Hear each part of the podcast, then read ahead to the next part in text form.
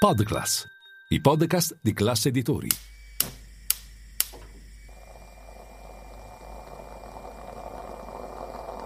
Buongiorno dal gruppo Class Editori.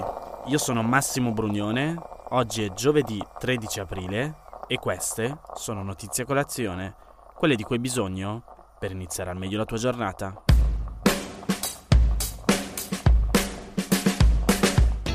Prima di iniziare oggi voglio darvi un'informazione di servizio. Non vi ho mai parlato della vita all'interno di Class Editori, eppure se questo podcast ha potuto continuare a crescere in questi ultimi mesi è anche grazie al supporto che sto avendo in redazione.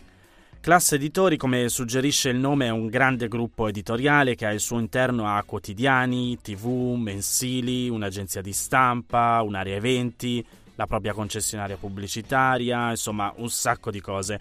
Ma ciò di cui voglio accennarvi oggi è Milano Finanza. Da ieri è attiva una nuova offerta in cui è possibile provare l'abbonamento per un mese a solo un euro. Che sembra un po' una promo, però in realtà non è soltanto questo, perché all'interno potete trovare l'accesso a tutti gli articoli a pagamento e l'iscrizione ad alcune newsletter, tra cui una del direttore di Milano Finanza, Roberto Sommella, e una su temi macroeconomici a cura di Francesco Ninfole. Oltre, per i più appassionati di finanza, alle newsletter e ai contenuti più specifici sul trading e all'accesso ai dati di borsa in tempo reale. Un bel po' di tempo fa avevamo affrontato in una puntata con quello che era il vice direttore allo sviluppo digitale del Sole ventiquattro Ore e che oggi è direttore qui a Class Editori dello sviluppo digitale, sempre Roberto Bernabò, quello che è il sostentamento alle redazioni, ai giornali per continuare a vivere, come insomma le case editrici prendono soldi tra pubblicità e abbonamenti per andare avanti, per fare il nostro lavoro, per fare anche questo lavoro, quello di darvi, almeno si spera, almeno ci tentiamo, la migliore informazione possibile. Beh, l'abbonamento, appunto, è la fonte diretta su cui moltissimi giornali si stanno spostando ed è quello che stiamo cercando di fare anche qui a Milano Finanza. Quindi, se volete dare una sbirciata solo per un euro, vi metto il link alla pagina da cui abbonarvi qui nel sommario della puntata. Ora però entriamo nel vivo, perché Repubblica riporta un documento top secret ottenuto dal New York Times che fa parte dei leaks del Pentagono finiti sul web. Sarebbe stato preparato dall'agenzia di spionaggio del Dipartimento della Difesa americano. Fonti governative non confermano se si tratta di un documento genuino, ma non smentiscono nemmeno la sua autenticità. Cosa c'è però in questo documento? Ci sono quattro scenari estremi su come può evolversi la guerra in Ucraina. Il primo è la morte di Putin, poi la morte di Zelensky, il licenziamento dei vertici delle forze armate russe e un attacco ucraino su Mosca, per la precisione sul Cremlino. Ognuno degli scenari, affermano gli autori del documento, potrebbe portare a una escalation del conflitto, ma potrebbe anche contribuire a una soluzione negoziata del conflitto o non avere un impatto decisivo sulla traiettoria della guerra. Che mi viene da dire, perché ne stiamo parlando se di fatto può comunque succedere di tutto? Ma vabbè, diciamo che mi sembrava un esercizio di ragionamento geopolitico interessante. In particolare, uno dei quattro scenari prova a prevedere cosa accadrebbe se Kiev lanciasse un attacco di qualche tipo, possibilmente con razzi, contro il Cremlino, la sede del potere russo, dove ha il suo ufficio il presidente Putin. L'attacco potrebbe spingere Putin a rispondere con la piena mobilitazione militare della popolazione russa, ovvero arruolando tutti gli adulti e a considerare l'utilizzo di armi nucleari tattiche contro l'Ucraina. Ma il documento valuta anche la possibilità opposta, cioè che i timori pubblici scatenati da una mossa simile spingano il capo del Cremlino a cercare a quel punto di trattare con Kiev per raggiungere un accordo e mettere fine alla guerra. L'amministrazione Biden è stata finora particolarmente preoccupata da un possibile attacco ucraino su Mosca, come ritorsione per i continui bombardamenti che colpiscono Kiev da più di un anno. E sebbene ci sia una teorica equidistanza tra azioni del genere, cioè se tu colpisci la mia capitale io colpirò la tua capitale, il timore che un'azione simile scateni una drammatica escalation della guerra è una delle ragioni che hanno spinto finora la Casa Bianca ad essere riluttante circa la fornitura di missili a lungo raggio all'Ucraina. Vediamo poi velocemente gli altri tre scenari. Il primo, cioè che poi sarebbe il secondo, Putin rimuove la leadership delle forze armate russe. Questa situazione potrebbe verificarsi solo a due condizioni, ossia se gli oligarchi mettono in discussione il processo decisionale di Putin e il personale militare russo e non riesce ad affrontare la carenza di munizioni.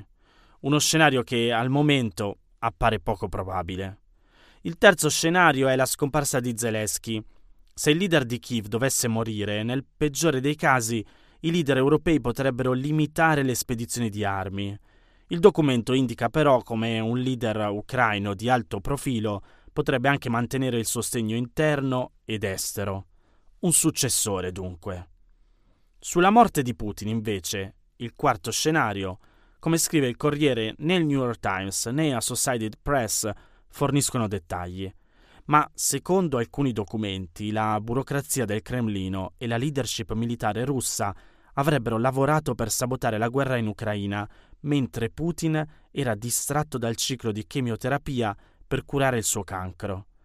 Il che fa pensare a come possano evolversi le cose nel caso della sua scomparsa.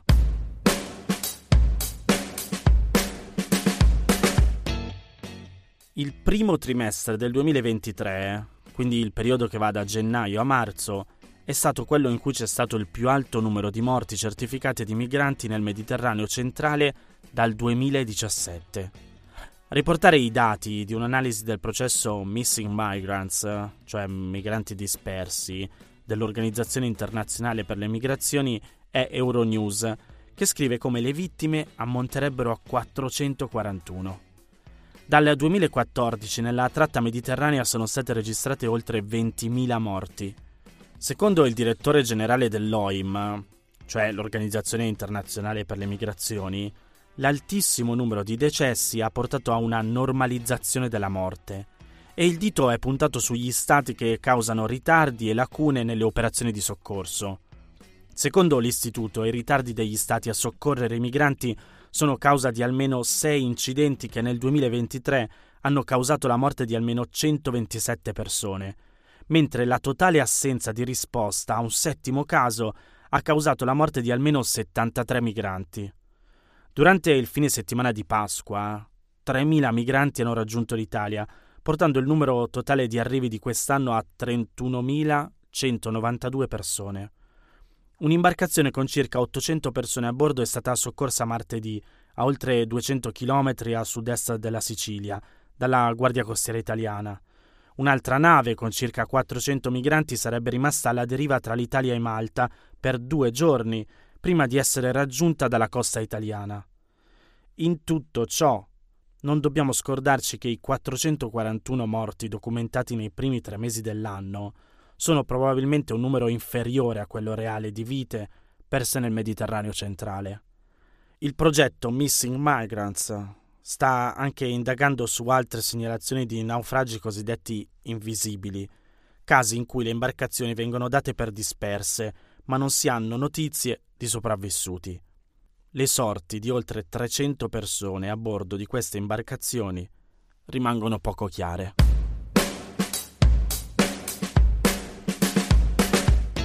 C'è tempo fino al trenta aprile per correggere la rotta su ChatGPT.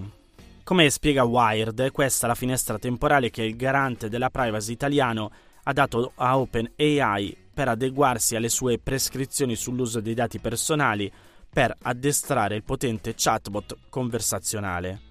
Se entro due settimane la startup rispetterà le regole europee in tema di informativa sull'uso di dati personali, dei diritti degli interessati, utenti e non utenti e base giuridica del trattamento delle informazioni per allenare l'algoritmo, allora il garante sarebbe pronto a sospendere la limitazione temporanea all'uso dei dati da parte di ChatGPT scattata a fine marzo, a cui, ve lo ricordate, l'azienda ha risposto sospendendo il servizio per gli utenti che si collegano dall'Italia. Le prove di disgelo tra l'autorità garante dei dati personali italiana e OpenAI segnano un allentamento della pressione sulla startup americana, accusata da più parti di calpestare le regole in materia di privacy, accusa rispedita al mittente dai vertici di OpenAI e per questo sotto indagine anche in Canada. Un accordo entro il trenta aprile permetterebbe di chiudere il contenzioso mentre i garanti europei per la privacy si riuniscono, individuando così una linea nell'alvo del G D P R che potrebbe allontanare da ChatGPT le lenti delle altre autorità per la protezione dei dati.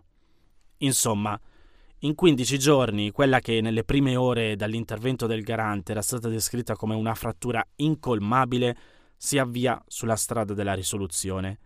E lo dimostra anche la celerità con cui OpenAI ha incontrato l'autorità e fornito una sua strategia di intervento.